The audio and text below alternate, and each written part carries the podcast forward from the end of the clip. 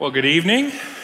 Hello to those of you watching us on the live stream for our second lesson in the Job series. Uh, I'm excited to uh, talk about this. This is probably one of my, fa- well, they're all my favorite lessons, but this is one of my favorite pieces of this. So let me say a prayer and we will dive right in. Lord, thank you so much for giving us the freedom in this country to come together and to study your word. Father, we're grateful that you would address and teach us over the centuries from real events how to understand suffering and hardship, whether justified or unjustified. I pray that you would open our hearts and our minds and help us reason together to understand what you have to teach us. And we pray this in Jesus' name. Amen. Well, every week I mention this, but if you will text your questions to that number, uh, we try to answer as many questions as we can. I think this series will generate a lot of questions, and some of it kind of comes to fruition as we do the whole story, but there are a lot of great questions as we go. So, this is a story of a man named Job, and this story is really interesting in the sense that it tackles a number of the deepest questions that people have had. And every civilization throughout all of history, all different kinds of religions or non religions. I mean, if you think about it, uh, Darwinism, uh, Darwinian evolution, which you don't think of as a religion, probably should, but it's a, an ideology, if you will. All of those ideologies that propose to explain the meaning of life have to address this issue of why do bad things happen to good people? Or what do you do when you suffer? Is there a purpose to this? How do you deal with it?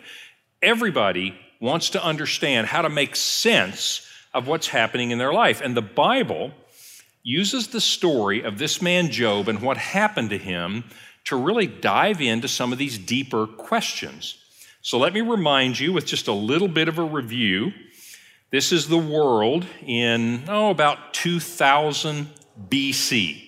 So we're about 2,000 years before the time of Jesus, so 4,000 years ago. This is what the Middle East looked like. If you think about it, uh, Abraham, I'm going to use traditional dates, so there's, I just don't want to argue about the dates, but Abraham lived in about 2000 BC, and about 1400 BC, you have Moses. You remember, Moses takes the Israelites out of Egypt to the promised land. Well, our story happens about 1800 BC, and it's the story of a man named Job.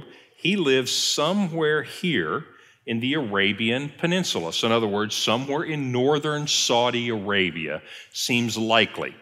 The Bible doesn't answer all those questions because, from a biblical point of view, it doesn't really matter where he lived. But you can tell from clues in the Bible that he's probably in northern Saudi Arabia, probably about 1800 BC. He is not a Jew. He worships God, but Abraham is the father of the Jewish people. And Job is not a Jewish person, but he worships God. So this story is pretty universally applicable. Well, we learn about Job in chapter one of the story. And chapter one and two are prose, they're kind of a narrative prologue. And then if you go to the very end in chapter 42, there's prose, kind of an epilogue, and everything in between is poetry. Now, Hebrew poetry doesn't rhyme, but your Bible sets it out so that you can realize it's verse. And you'll see the beauty of Hebrew poetry as we go through this. I mean, there are just some profoundly beautiful things in this poetry, but it's conveying the story and the dialogues that happen. So, Job is a righteous man. Now, remember, we get a bird's eye view, we get to see God's point of view. Job doesn't know everything that we know as we read this story. Job only knows what we typically know when we go through suffering, and that is, all I know is what's happening to me. I don't really see the end of the story or all of the other things that are happening. But God gives us a glimpse of that so that we can transfer that to our story. In other words, if there's a purpose here, then we can presume there's a purpose in our suffering. Job is a righteous man he is an affluent man. He's also influential. He's wise. He's generous.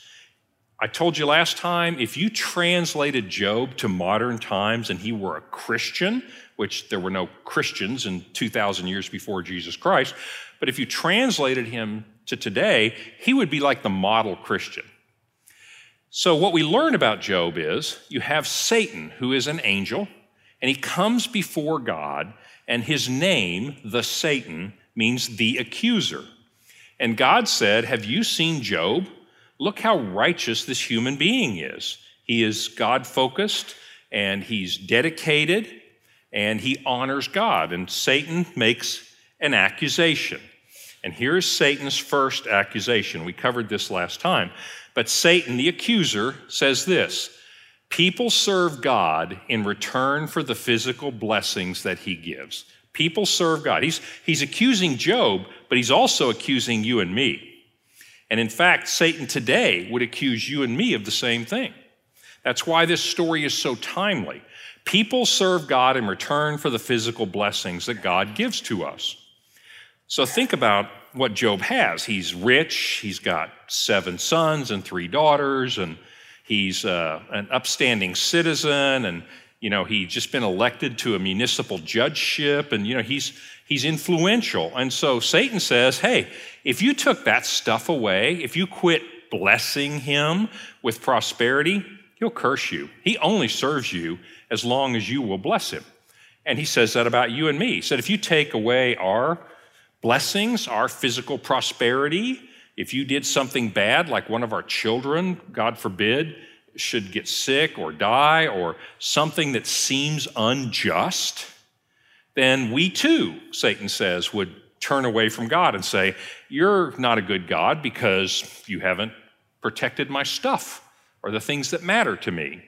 So that's Satan's accusation. God says, You know what? I don't think that's true. I really don't think Job and he says, I really don't think you follow me, love me, trust me just because of what I give you. He said, I'll tell you what, you take away everything he, he has if you want to, and I don't think that he'll stop following me. Satan says, Oh, yeah, he will. And so, if you remember in chapter one, Satan, in the course of a day, devastates Job's life. He goes bankrupt. He loses every possession that he has. His children are all killed in a freak accident, like a tornado hits their house and they're all in the house and they're all killed. And so Job is left with nothing. I mean, he can see his career. I mean, the front page of the newspaper the next morning is prominent citizen Job is now bankrupt and all of his family are dead. Hmm, wonder what he did wrong to make God mad at him. I mean, that's what the paper said the next day. So Job has all this taken away. But if you remember, I'm going to read to you from the end of chapter 1. Job rose up, tore his robe, shaved his head, signs of grief and mourning in that culture, and fell on the ground and worshiped. And he said, Naked I came from my mother's womb, and naked shall I return. In other words, I'm going to die just like I came into this world, owning nothing. He said, The Lord gave, and the Lord has taken away. Blessed be the name of the Lord. And he said, In all of this, Job did not sin. And what it meant was he didn't reject God. Is Job happy? Of course not. Job is crushed. Job is grieving, and yet he doesn't turn his back to God. And so Satan, it appears, is wrong. A couple of things that are worth talking about here, by the way, in this response. What Satan is basically saying is we think of God like Santa Claus. He's got a list of who's naughty and nice. And if you will be nice all year, he will bless you. I mean, it's kind of a Santa Claus vision like, Santa, you bring me presents, I'll try to be good. You quit bringing me presents, no motivation for me to be good. I'll get on the naughty list. Who cares? So it's kind of this Santa Claus version. He said, That's what we think about God. But that's not what Job did. Let me pause for a second in our review to see if we have any questions before we move on. I have several questions about the book of Job. Who wrote it and when? Who wrote the book of Job and when did they write it? It is not known who wrote the book of Job, nor is it known when it was written. There have been a lot of scholars do a lot of study, textual study, redaction criticism, all kinds of analysis, you know, analysis of the text to figure it out. But at the end of the day, no one knows. The Jews have a tradition that Moses wrote this book. I do not know that that is correct. There's no particular evidence that that is the case. I'll just tell you that from ancient times was the Jewish tradition. But basically, we do not know who wrote this down. It's kind of an anonymous author. So, has it always been considered to be part of the Hebrew Bible? Good question. Has Job always been considered part of the Hebrew Bible? Has it always been considered canonical? Has it always been considered inspired of God? Because there are many good stories that the Jews have. I mean, they have awesome stories, but they're not all considered inspired and given to us specifically by God. Basically, yes. There's not a lot of argument, has not traditionally been a lot of argument about Job being a God given book. I'm shortening the whole argument there, but basically, no. So no it's argument. accepted by the Jews in the same way that it's accepted by the Christians as part of the canon? Yes, it is. Good question. Is it accepted by the Jews like it is by Christians? Yes, it is. In other words, everything that's in your Old Testament, I'm going to talk to Protestant Bibles, not Catholic Bibles, but everything that's in your Protestant Bible, like if you have an NIV translation or an ESV or one of the translations, all the books you have in the Old Testament are the same books that are in the Jewish Bible. They don't have the New Testament, of course, they don't believe that, but the same books. They're in a different order in the Jewish Bible, but the same books are there. Good question. Do we know how the author knew about the conversation between God and Satan? Do we know how the author knew about the conversation between God and Satan? It's a great question. That's why it's considered to be an inspired book. If it were a once upon a time story, like an Aesop's fable, if you read one of Aesop's fables, you know that it didn't happen. You got talking frogs, you've got talking dogs. They're clearly stories that are made up to make a point. This is not considered by the Jews to be one of the stories that got made up. It's considered to be a revelation from God of what happened. So that it's considered to be revealed by God as opposed to, because there's no other way a human could know this, right? And it has not been considered, well, some human made this up and it's a really clever story. So they considered it to be revealed by God, and so do Christians by and large. How many years did Job's suffering last? Good question. How many years did Job suffer? I, I may be mistaken in this. I do not believe, and I'll look and I'll correct myself if I'm wrong. I do not believe the text is specific on this. In other words, you're about to see about 30 some chapters of dialogue between Job and his friends before his suffering ends, but I don't believe there's any specific time frame in there. I'll check, and if I'm wrong about that, I'll, I'll uh, correct that. Good question. Well, one of the things I want to talk about before we move to chapter two, which is scene two. Satan has his first accusation. Oh, it didn't work out. Job really did still stick with God. But one of the things that Job's answer is Naked I came from my mother's womb, and naked I will return. The Lord gave, the Lord took away. Blessed be the name of the Lord. It really, Job understands that none of the things he has are actually his. There's a beautiful little uh, poem. Let me share a little line. You may have heard this before. This is a little excerpt, but a guy named, uh, a British, British missionary named Studd lived 1860, 1931. But anyway, he's composed a long thing. But here's one of the verses Only one life, twill soon be past. Only what is done for Christ will last. Now, I'm not telling you that was Job's attitude because obviously Jesus Christ is 2,000 years in his future, but he gets that same idea. And that is why is Job a righteous man? He understands there's more than just this life. When Job loses everything, and he grieves, he's not a uh, miraculous person is like, oh, it doesn't bother me. No, he's grieving. You're going to hear the depths of his grief in our next lesson next week. But he seems to understand that there's more going on than just physical possessions. I would say that Job understands that possessions do not survive this world. Possessions do not survive this world. Now you probably go, duh, that's we believe that too. Not everybody does. I mean, in the sense that they don't believe that we survive this world, and so possessions, as long as you have them, become the point of existence. It's sort of like the he who dies with the most toys wins. That's not what we think. He who dies with the most toys has the biggest garage sale. I mean, that's what we think. I mean, in other words, there's more to this life. So even though there's not a well articulated, although later you're going to see Job and you're going to understand he believes that there's an afterlife. He doesn't think when he dies it's over. And in the Old Testament, you don't have a really well developed idea, but you're going to see that he actually acts like he believes there's more than just this life. In fact, this is off the subject, but I want to plant this seed. In my opinion, if you think this life is all you have, suppose I have a secular worldview of one kind or another. Maybe I'm a Darwinian evolutionist, maybe I'm a scientist, what, you know, whatever, scientism. Whatever my view is, if I think, well, I'm going to live my life, and when I die, I'm gone, that's it, there's no more, you are going to have an insurmountable problem answering the question of why good people have bad things happen to them. You are going to struggle all your life with the idea of injustice. There is no answer in a temporal frame for that question. Job is going to discover the answer to that, and part of the reason is Job understands possessions do not outlive this life. There is something more. Okay, enough preaching on that. Let's move on.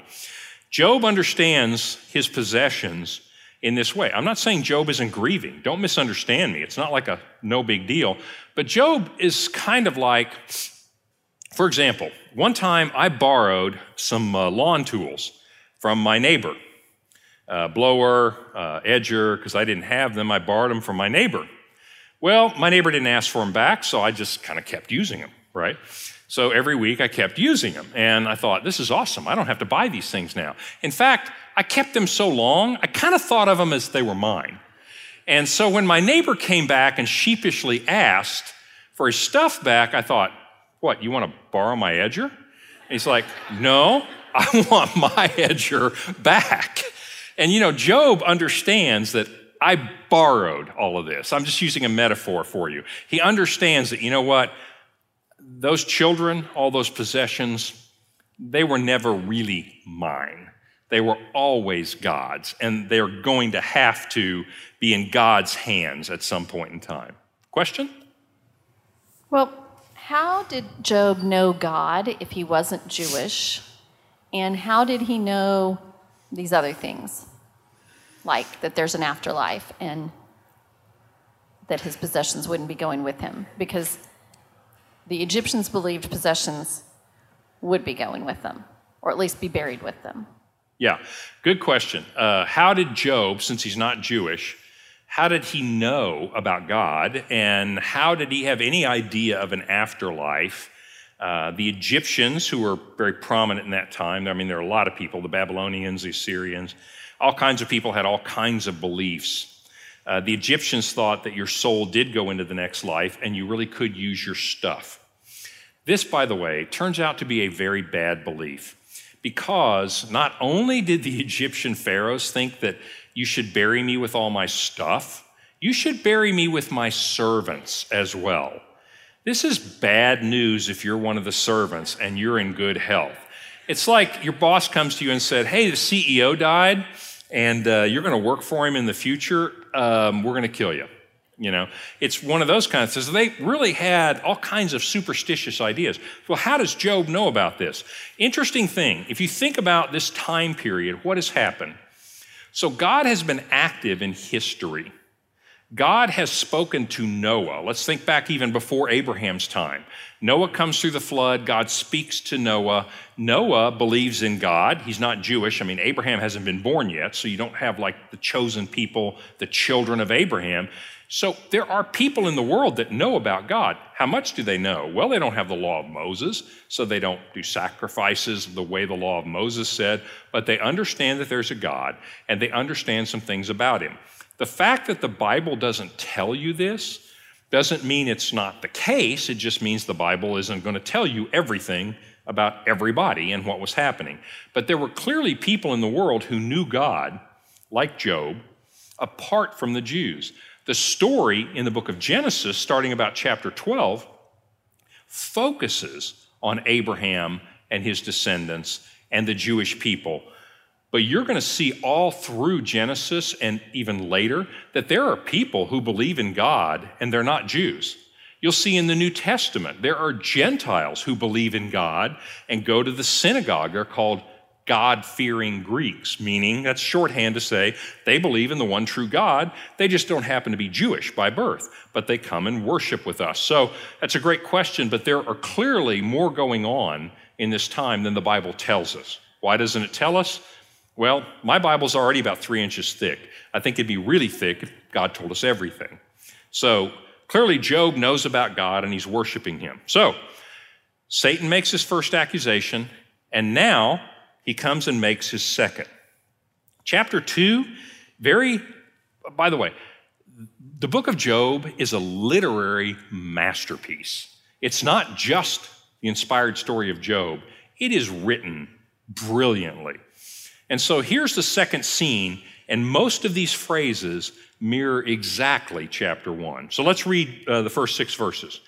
On another day, the angels came to present themselves before the Lord, and Satan, the Satan, the accuser, an angel, also came with them to present himself before God. And the Lord said to Satan, Where have you come from? Satan answered the Lord, From roaming through the earth and going back and forth. Then the Lord said to Satan, Have you considered my servant Job? These words are identical to chapter 1. There is no one on earth like him. He is blameless and upright, a man who fears God and shuns evil. This is new. He still maintains his integrity, even though you incited me against him to ruin him without any reason. Skin for skin. Satan replied, A man will give all that he has for his own life. I know I took his stuff and he still serves you, but you stretch out your hand and you strike his flesh and bones, he will surely curse you to your face. And the Lord said to Satan, Very well, he is in your hands, but spare his life. So let's pause there because I want to make a couple of interesting observations about this. The first is, you and Job doesn't know this, but you and I know that God says he's an upright, blameless man. What he means by that is he serves God, he pursues God. Doesn't mean he's never done anything wrong. That's a very Western way of thinking about the idea of perfect or blameless. What it means is he is serving God, he is committed to God. So he says that is true. So it's not like Job has some secret problem like, oh yeah, he looked like a good guy, but actually he was dealing drugs in the back room. That's not the case. God says, yeah, he's a blameless guy.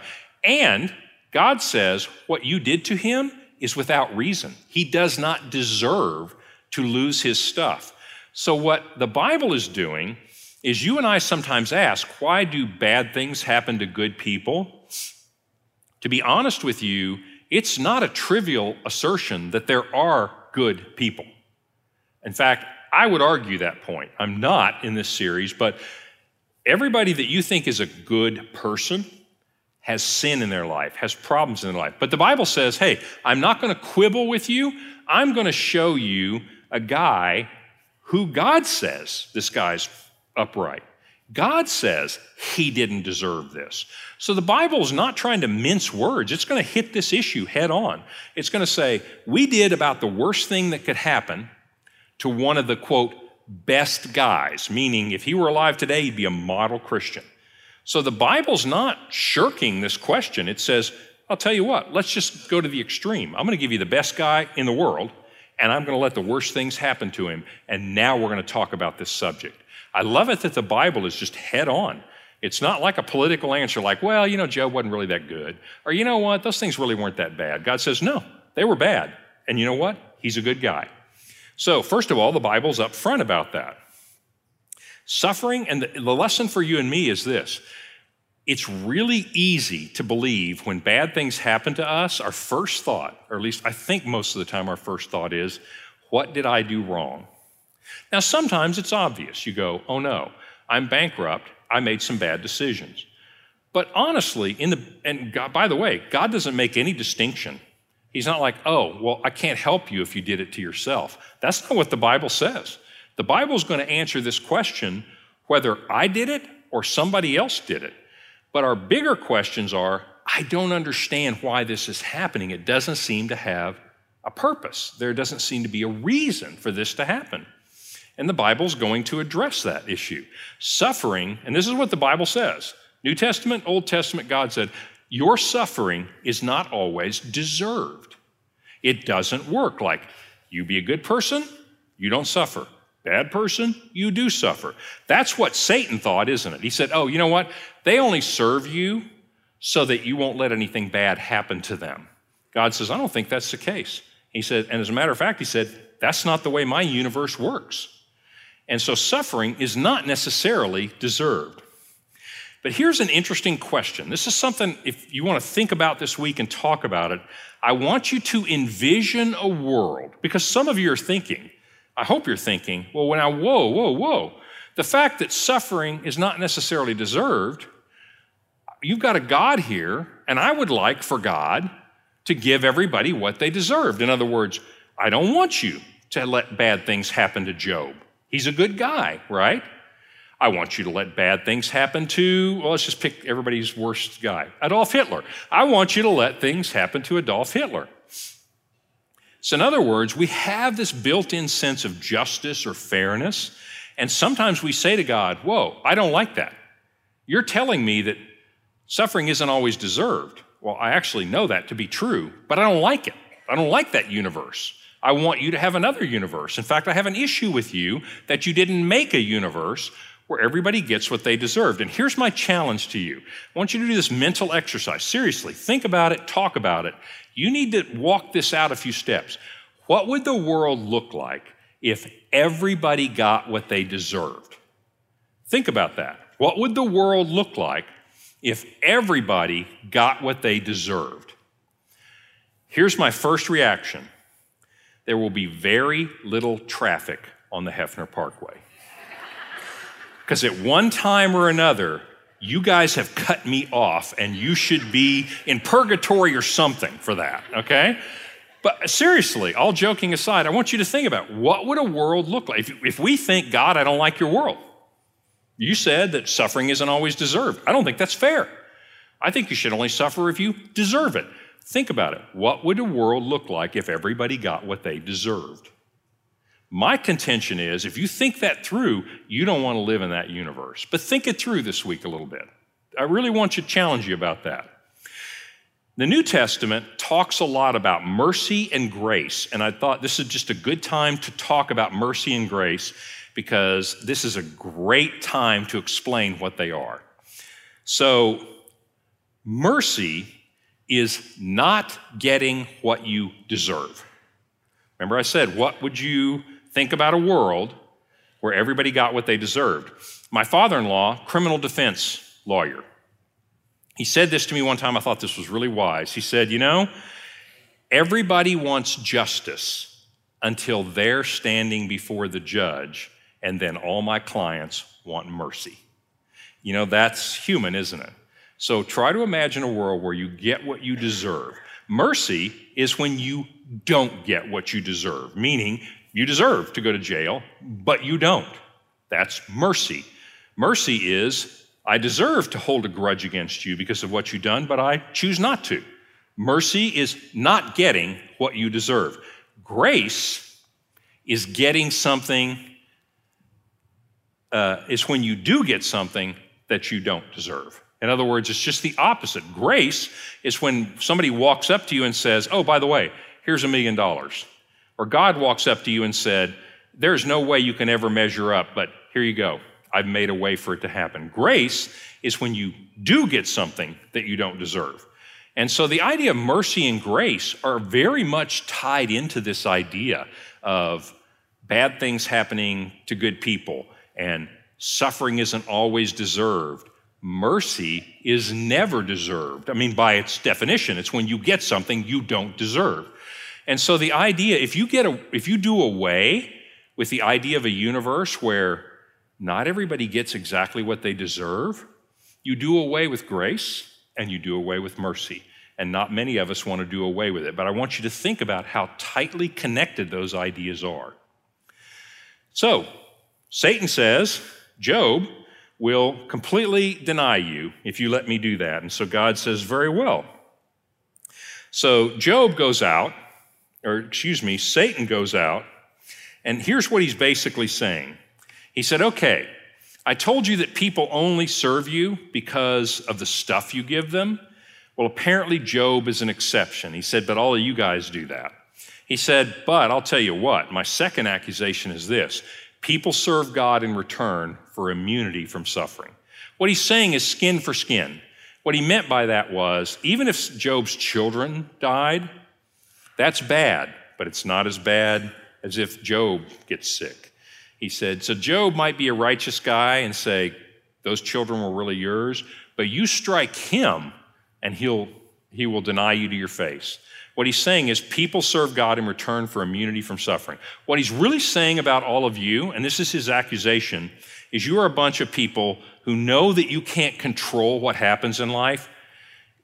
Cancer, you don't know. You can't control it. Will I get it? Will I not get it? And once we cure cancer, you know what? It will be something else. Bad news, spoiler alert, nobody gets out of this thing alive right? So we will all die. And so bad things, some bad things will certainly happen to us. So what Satan is saying is you're afraid of that. You're afraid of dying. You're afraid of getting sick. You're afraid of suffering. You're afraid of loss. And so you believe in God if He will be your cosmic fairy godmother and He will protect you from suffering. So He's not just Santa Claus, He's a superhero. It's like, God, I will serve you, I'll worship you, I'll do whatever you want, but I need you to protect me from this big old mean world out here. That's Satan's accusation. He said, That's why you serve God. God said, I don't think so. I don't think that's the case. I don't think everybody's selfish. By the way, when you talk about this self centered kind of an idea that religion is basically self centered, that's what Freud thought. He thought religion is for weak people who are just afraid that bad things are going to happen to them. They just can't face it head on, and so they need some fairy godmother who they hope they'll pray, they'll do whatever, and they just hope that God will take care of them. That's what Freud thought. Nietzsche, uh, who's the father of postmodern thought, he is the father of secular society. He said, That's all a myth. It's a hard world. Get over it. Do unto others before they can do unto you. Not a nice guy, but at least he was consistent. If you think about the idea, because a Darwinian understanding of life, that you got here through evolution, and not just that, the Darwinian idea is this you didn't just get here through evolution, you got through here by random chance, random mutations, and survival of the fittest, natural selection. So, bad things happening, that's good if you're on top. It's good to be king, it's good to be the lion, it's bad to be the antelope, right? In other words, that idea doesn't have a lot of room for selflessness. Everything is selfish. Richard Dawkins, the noted atheist, kind of one of the spokespeople, the, he kind of came to fame when he wrote a book called The Selfish Gene. And what is it saying? And this is secular thinking in our world. This is not a Christian idea, but a lot of people that you know effectively think this way. The idea is that your genes are selfish in the sense that they want to perpetuate themselves. So morality really has no place in that. That's why the lion kills the antelope. That's why they fight with each other to see who will mate. In other words, it's a fundamentally selfish world. That's why evolutionists have such a hard time explaining altruism. In other words, when you see people doing altruistic things, For example, and I'll give you an example, I'm not even just talking about people diving in to save somebody and then they themselves get drowned, risking their own life to save somebody. You don't even need to get that uh, sophisticated. You, as Christians, you give money to help people you don't know for no reason that benefits you at all. Stop and think about that. What benefit do you give from your tithe, from the giving that you give to other people? Nothing. You think about that from a selfish point of view and you go, what could you do with that money? You could get more toys, and yet you do it.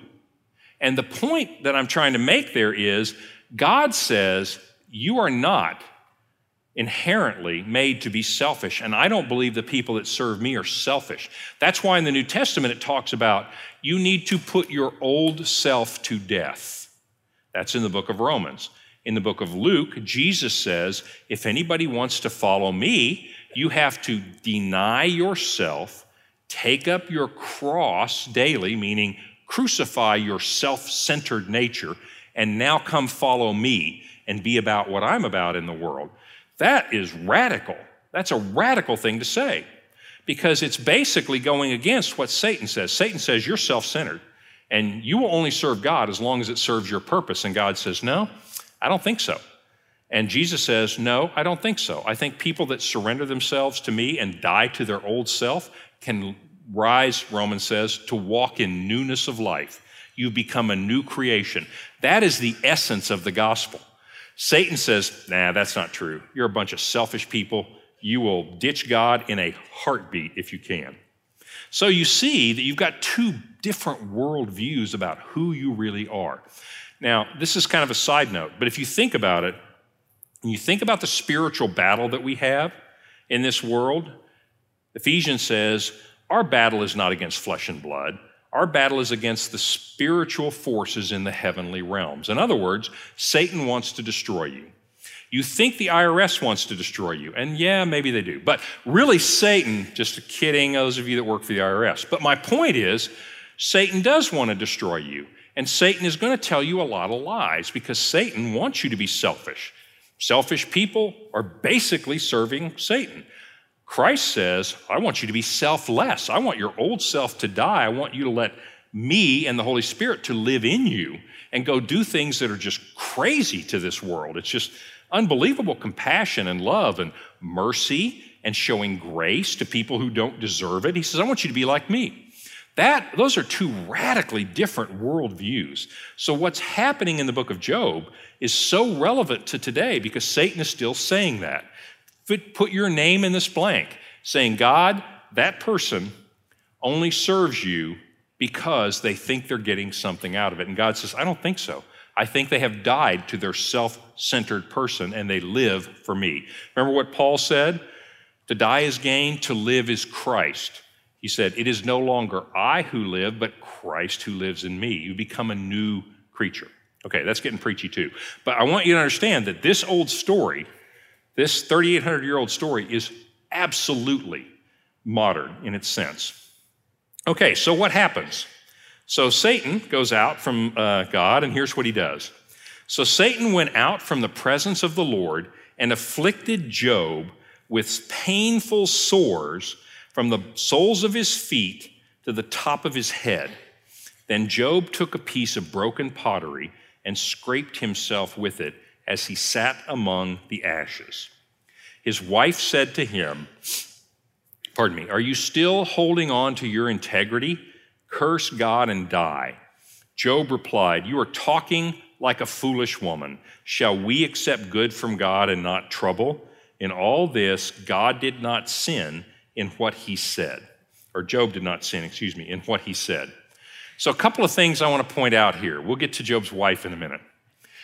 But first, Job's wife gets a, gets a bad rap. I, am going to stand up for Job's wife here. But first, there's irony in this. I want you to think about Job's lost everything. He's bankrupt. He has no reputation. He can't pay his country club dues anymore.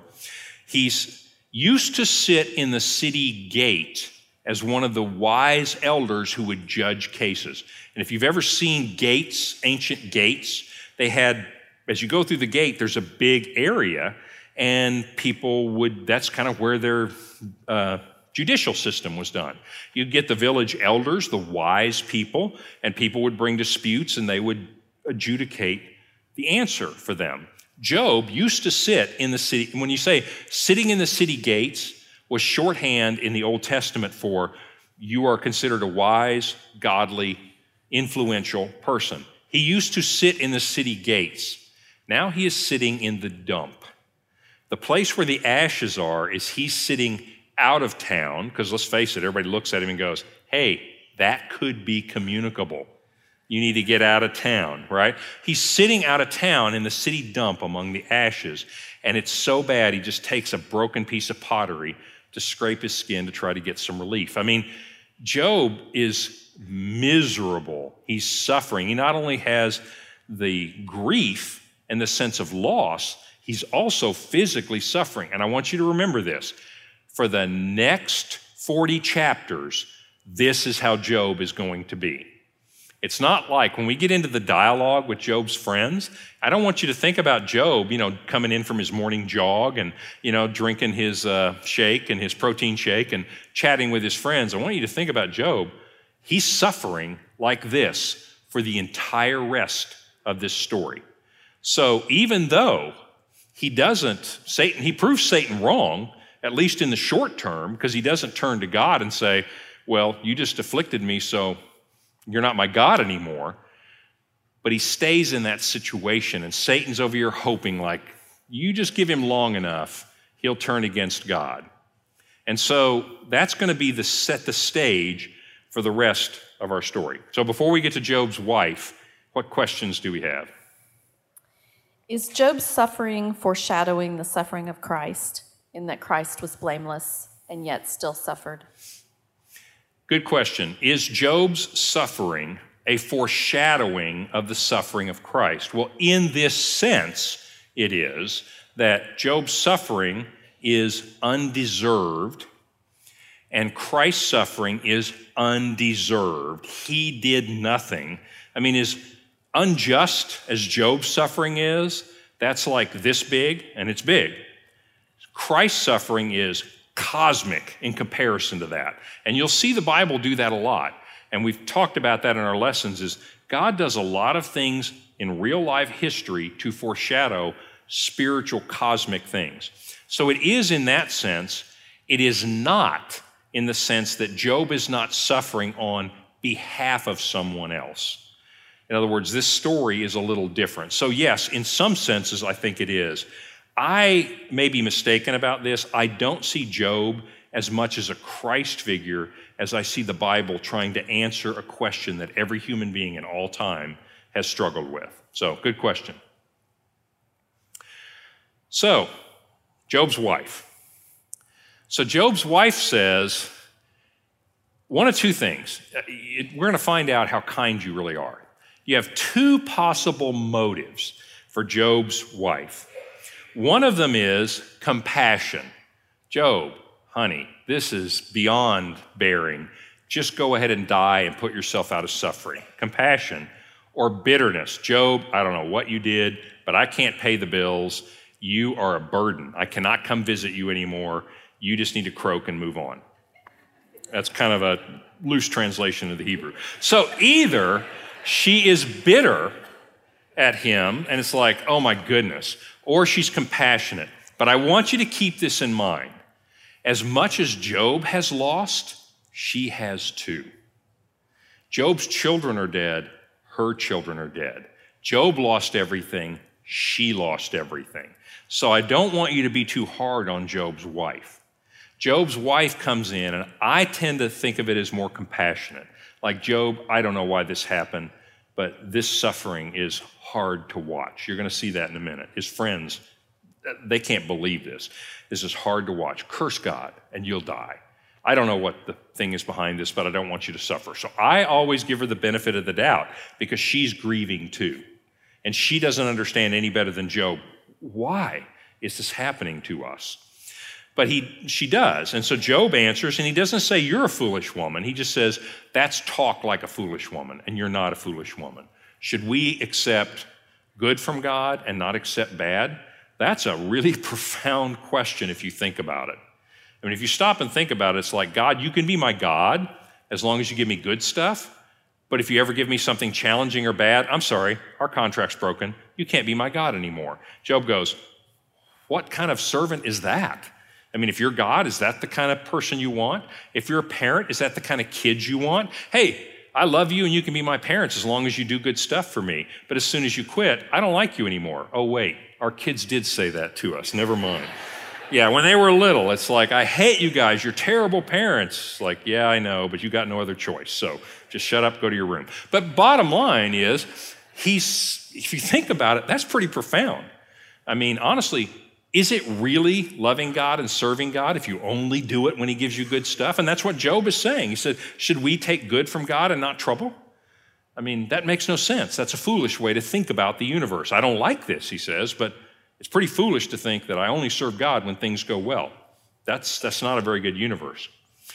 By the way, I thought we might as well dip our toe into a controversial subject here euthanasia. The book of Job is not about euthanasia, but where we are right now is basically this. In our world today, there is a movement well advanced in Europe, just getting started in the United States, that says life is not worth living if you are suffering too much. And frankly, most of the people in Europe, a lot of people in Europe at least, who are experiencing euthanasia, it isn't always because they're suffering, it's just because they don't see any hope. In other words, I'm not suffering from this disease, but it's not curable, so I decided I'm going to die when I want to die. That, matter of fact, that was the subject of a very big news piece in the United States not very long ago. This idea of euthanasia, one of the reasons Christians have such a hard time with this idea, and this is just one of the reasons, is as we go through the story of Job, the point that God's going to make is you don't know the end of this story. You don't know how this will turn out. You don't know if there is indeed a purpose in this. Now, we're going to get to see that as we play this out. But one of the reasons, and this is just one of them, the other is respect for life. I mean, a lot of other reasons, but one of the reasons is to say that I decide I'm going to die or I decide you're going to die because you're suffering is to say, I know the end of the story. And God says, You don't know the end of the story. So that is one of the reasons. It's also one of the reasons why traditionally the Christian idea and the Jewish idea, by the way, has been against suicide. In other words, that that's not right. It's not a good thing to do. It's not the unforgivable sin. I mean, I'm not trying to get treat that in a trivial way because it's a powerful, painful, tragic kind of thing that happens. But the reason that Christians think that is, even when it seems dark to us, God sees more than we see. So that's one of the reasons in this world that Christians are really resisting the idea of euthanasia. Let me move on to another more immediate point. Here's an interesting question Does our faithfulness to God depend on our circumstances. Now, Satan is accusing and saying, oh, absolutely. Put you in unfavorable circumstances, especially personally painful, like Job, unfavorable circumstances, and you will stop serving God. The, the question for the Christians are, and by the way, this is why I think that all the apostles, you know, 11 of the 12, died very painful deaths and had very difficult lives. They weren't flitting around on jets going from one conference to another, died at a nice old age, you know, in their mansions. Didn't happen. They lived hard lives. In fact, Paul was told, You need to understand how much you're going to have to suffer for my name. Is that because God's mad at them? No. It's because they needed to live that kind of life so that you and I can understand that faith is not dependent on circumstances. If the apostles were willing to preach the truth, be faithful to God, even though they lost everything they had and they died, then that's an example to us that our faith cannot be dependent on our circumstances. Unfortunately, that's too often true in our culture. Our divorce rate, and again, I understand that things happen, that sin happens in our lives, but my point is if you listen to the world's message, this is just one example. As soon as your spouse is not making you happy, you need to ditch them. Because if they are not helping your circumstances be better, if they're not meeting your needs, if they're not you know, moving you forward, if they're not giving you positive energy, whatever it is you think they're supposed to be doing, then you should ditch them because you're only in it as long as things are going good. And I think the Christian, that's why part of the Christian message is, is our faith is not dependent on our circumstances. We want to be faithful even in difficult times. That's part of what Job is going to talk about. I love this passage, by the way, from Isaiah. when, I, when Job says, Shall we accept good from God and not bad? He's also acknowledging the sovereignty of God. In other words, the idea that God is in charge, God sees the whole picture, God made everything, everything belongs to Him. I am not God. Isaiah says the same thing. This is really graphic. One who argues with his creator is in grave danger. We will find that out in chapter 38. One who is like a mere shard among the other shards on the ground. The clay should not say to the potter, What in the world are you doing? Your work lacks skill. Think about that. Think about us saying to God, I don't know what you think you're doing, but you are not running my life nearly as well as you should be running my life. I don't know if you've ever had those conversations with God, but I have. And I think it's a tribute to God's mercy and grace that I am still here to tell you that. You know, because think about it, you know, and who hasn't, if, if you have children, you've experienced this on a small scale. Imagine what it's like to God. Your children come in, I experienced this about the time they turn 13, and they decide, oh, I've got life figured out. And so they want to come tell you how poorly you are handling everything and how much they know better than you do. And it's sort of like this it's like the pot is telling the potter, You're not very skillful. I don't like how you're making me. I mean, the absurdity of that situation is just amazing, isn't it? Well, that's what Job is acknowledging. He says, Shall we accept good and not bad? In other words, am I really going to criticize God that he doesn't seem to know how to run this universe? Job realizes, I can't run this universe. The best we can do is be critics. We definitely can't run it. And so at this point, you see Job being so well grounded. Now, what is going to make Job? Now, some of you may be saying, well, wow, this is a great story, but I can't relate to Job. I'm not that noble. I, am not there yet. I, I don't know that I could handle these things the way Job did. That's okay, because Job is going to wrestle with this. Starting next lesson, Job is going to sit there in ashes, suffering, and he's going to think, this is the way my life is going to end. I'm going to suffer, then I'm going to die. And he's going to start struggling and questioning and doubting. And we're all going to go, okay, that Job I can definitely relate to. So that's what we're going to see next, but this is how God sets this story up for us. Last thing, I'll preview what's going to happen next. So, the big questions that we had is this idea I want you to think about envision a world where everybody gets what they deserve. That's not the answer to this question, but as we, over the next few weeks, think this through, why do bad things happen to good people? Is there an answer to that question? Is there an answer that lets God still be good? Is there an answer that lets God still be powerful and sovereign? Think about some of the alternatives. What would happen in a world where everybody got what they deserved? Secondly, think about this Does my faithfulness to God rely on my circumstances? That's what Satan says. Is he right? Or does my faith transcend my circumstances? Well, Job has three friends that come from a faraway place Eliphaz, Bildad, and Zophar.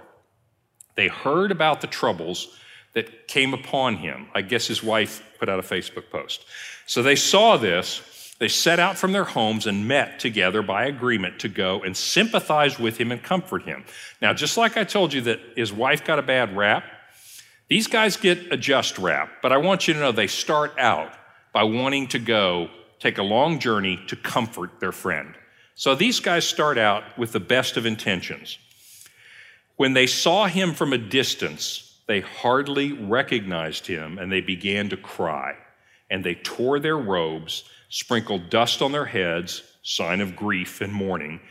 Then they sat on the ground with him for seven days and seven nights.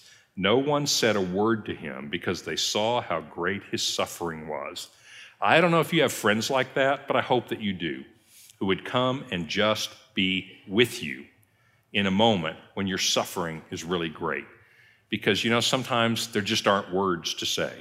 So, this is the last good thing you're ever going to hear about these three friends. So, I just wanted to pause here to say they started out to be really good guys, but next week, turns out not so helpful. So think about this week. Envision a world where everybody gets what they deserved. And secondly, talk to yourself and say, Does my faith rely on my circumstances? This is part of God's answer to this question.